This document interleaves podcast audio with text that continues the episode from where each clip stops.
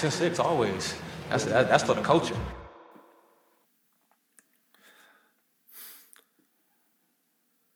Hello, everybody, and welcome back to the Bucks and Six podcast. We're on issue four, volume two of They Got Next.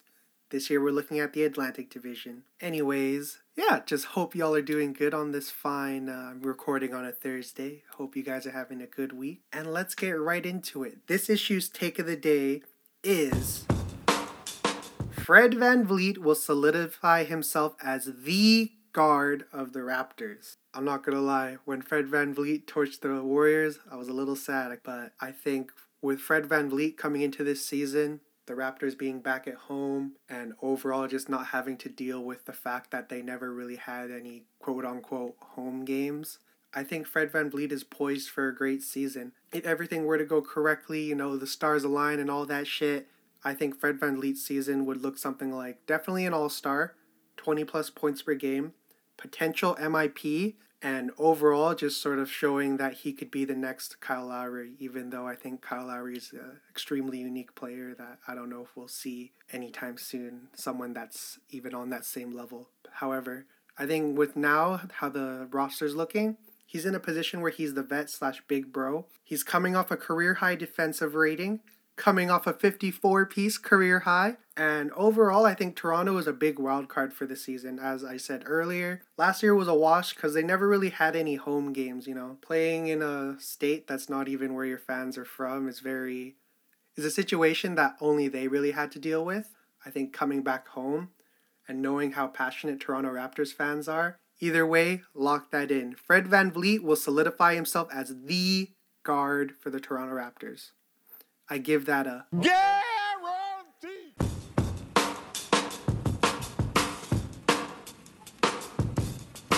All right, anyways, let's get into the meat of this podcast, shall we? As I said earlier, this week we got the Atlantic Division. Overall, I would say this division is the most stacked. You can make a case that all of these teams could make the playoffs. If that were to happen, it would be the first time since the 2014 15 season where the Southeast Division, everybody went. That'd be teams like Houston, Memphis, San Antonio, Dallas, and New Orleans. Anyways, if you weren't here last week, go back and listen first of all. Not kidding, but uh, as we go through every team this year, with the season coming ever closer, we're gonna go through each team, dictate, you know, what's their core looking like, who's gonna pop off, who's gonna really take that next step, as well as who's gonna slump, who's gonna start to show signs of regression, or overall maybe even fall off the face of the earth. I don't know. That's hard to judge. And last but not least, who's a player that could potentially be on the trading block? You know, who's a player that could potentially be moved for some assets that'll either help you in the future or right now. Speaking of a team that would only really make trades for right now, we have the Brooklyn Nets, the unfortunate favorites to win the NBA championship this year. As it stands right now, their core is pretty obvious. KD, Harden, and Kyrie three generational players, three first ballot Hall of Famers, and just three guys that I think, if all healthy, can create the most potent and effective offense the NBA has ever seen. That's pretty self explanatory. Player I think is going to pop off. I picked Bruce Brown. You know, he's coming off a solid playoff run and he has the ability to guard one through five, which I think is crazy. Only thing I'd say about Bruce Brown is he's got to learn to give up the rock. One of the main reasons that Milwaukee won against him was that one game. I don't remember which one it was, but Bruce Brown decided, I'm that guy, pal and decided to take the last shot instead of swinging it to arguably, actually, not even arguably, flat out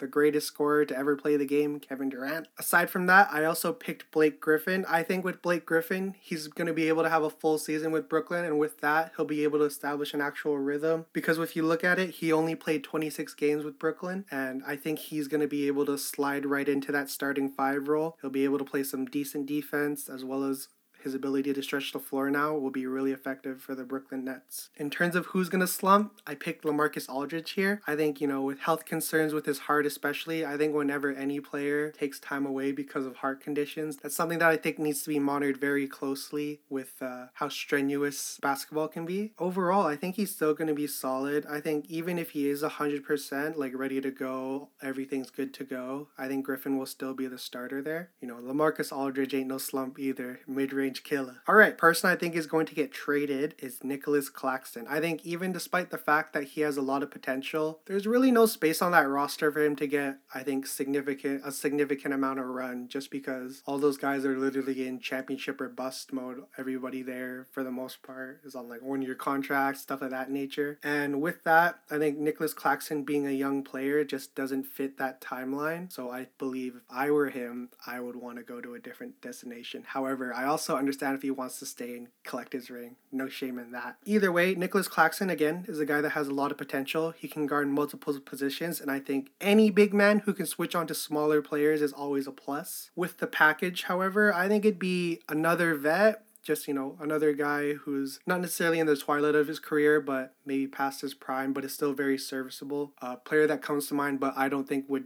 would definitely not be traded would be Andre Iguodala, something of that nature. I think they'd either trade for someone like that or picks and cash considerations potentially. The Brooklyn Nets, if healthy, looking very scary. Up next, we got just across the river, I think. I don't know. I'm not from New York. I'm fucking Canadian. But we got the New York Knicks. As it stands right now, I would consider their core to be Julius Randle, Kemba Walker, the Canadian man himself, RJ Barrett, and I'd even throw Immanuel Quickley in there. The main reason I'm throwing in Immanuel Quickley is because I'm picking him to pop off. I think he's another guy I could potentially see winning Sixth Man of the Year or at least being in that conversation. Very shifty and creative with the ball, and overall, I would call him the steal of the 2020 draft. So, aside from Immanuel Quickley, I've also got Kemba Walker to pop off this year. I think that's all stemming from the fact that the boy is coming home. Sorry. I think this will be a good fresh start for Kemba. He's coming to a team that has a lot of veteran presence and is not necessarily headed by a super young nucleus. And I just think the addition of Kemba makes it so that Julius Randle isn't necessarily alone out there. Now, for the players I picked to slump here, I'm using the word very lightly, but I slotted here Julius Randle and Evan Fournier. Now, before you click off, let me just explain myself. With Julius Randle, he's going to be in a situation where he's not the only massive threat out there. He's got Kemba, still has RJ Barrett, who really took a step up from last year. The additions of Evan Fournier, and who knows, maybe even Mitchell Robinson can pop off as well. But with the addition of all these players, Julius Randle won't have as many shots as he would, and I think that's the same thing with Evan Fournier. And we've already seen what happens when he comes to a team that has star players slash primary options. He went from averaging almost 20 points on the Magic to averaging about 13 on the Celtics. And the player I think is going to get traded is Kevin Knox. The package I would expect would either be another veteran wing or just a draft, just a second round draft pick, maybe, just so that you can get some value out of him before. Because he's obviously not going to get another contract for the Knicks, I would think. But who knows? Crazier things have happened. All right, after the New York Knicks, we got another NBA team that has a long history within the league We've got the Boston Celtics. As they're on the quest for banner number 18, their core as it stands right now, I would consider to be Jayson Tatum, Jaylen Brown, Marcus Smart, and I'd even throw Robert Williams III in there. The player I picked to pop off, I'm gonna do my bias pick first. I put Payton Pritchard here. I think he's building off of a overall solid summer you know, 91 points in a pro AM game. Might not be against NBA competition, but still very impressive. Overall, I think he needs to run it back against Davion Mitchell because he got absolutely fucking clamped. I think with Payton Pritchard, he's a bucket off the bench. And if there are any games where they're resting Jayson Tatum or multiple starters, I'd say he's got the green light. I think he's a guy that can really be bucket getter and I think just contribute to the Celtics winning culture and potentially be a part of a championship team. Who knows? A player that I think is more likely to pop off though is Robert Williams III. Just signed a nice juicy contract, four years, $48 million. However, I can see him outplaying this contract and being a massive steal. You know, $12 million obviously is a lot of money, but in the scheme of the NBA, that can really be a contract that's like, whew, we got this guy on a nice bargain kind of thing. Him as a player, he does all the gritty stuff that you need players to do, and he basically averaged like two blocks a game, which was real nice, especially considering he's pretty small for the center at six eight. The player I think is going to slump Al Horford.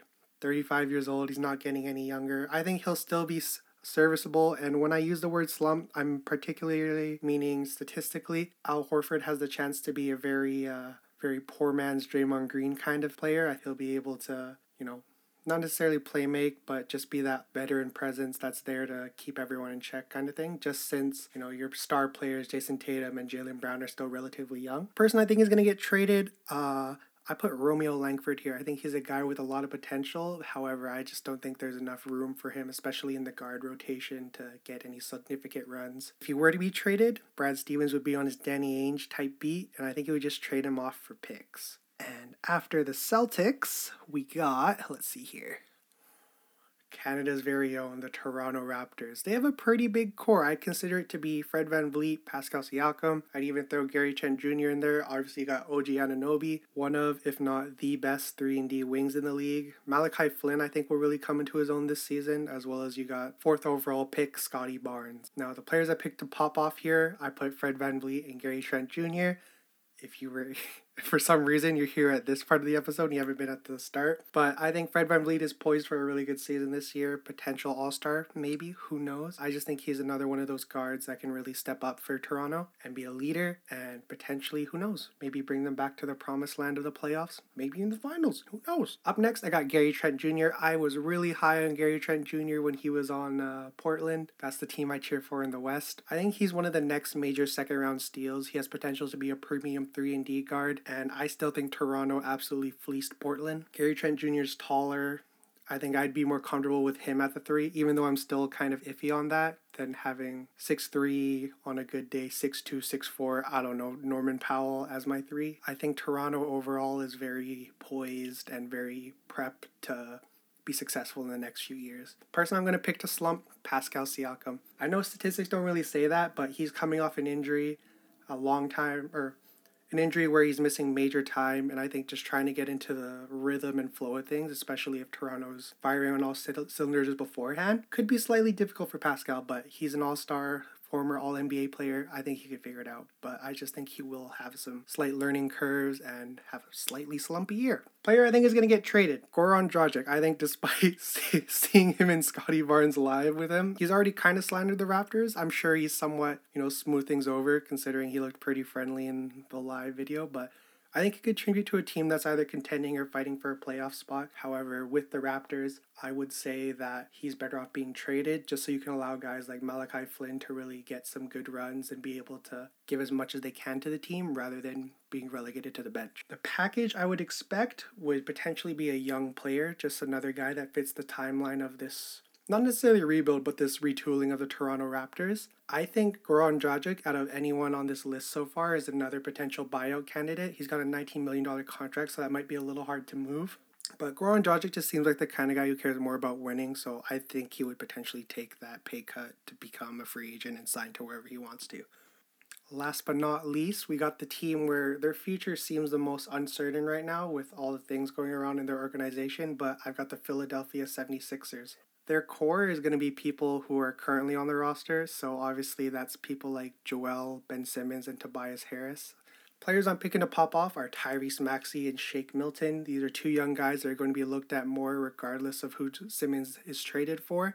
Maxey, I think, could lead the second unit, and Shake could be a primary bucket off the bench as well. Or potentially, maybe let Seth Curry run the one and Shake be the two. Who knows? I don't even know who they're going to trade for. That's just if they get like another wing. Regardless, I think those two guys are young guys that could really, really bring a spark and fire off the bench for the 76ers.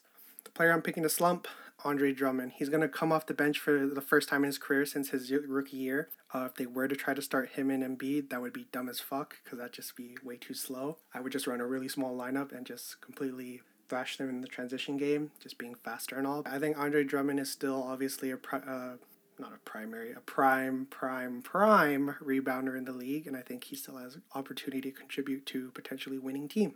Obviously, the trade piece here is pretty obvious. Ben Simmons. The fact that Ben is giving a list, though, is completely laughable. What the fuck have you done? Have they even made the? No, they haven't. I think they haven't even gone past the second round. Either way, you know, Ben Simmons, I think, is still a promising young player. The package, though, I would look to ha- get back a borderline all star player plus another role player and picks. I think the Minnesota package was the best one I've seen. I think it was D'Angelo Russell, Malik Beasley, and some picks. I would take that. Also heard that D'Lo's not really on the table anymore, but who knows? Philly needs to realize that they're not going to get back a potentially generational player that I think Ben can potentially be just with his size and athleticism. I think they need to cut their losses and I think look to get more depth rather than, you know, another primary scorer slash just a primary piece in general. They're a team that I think consider themselves to be contenders, but as it is right now, that's kind of up in the air, all depending on who Ben gets traded for. CJ McCollum is my call, but you know, who knows.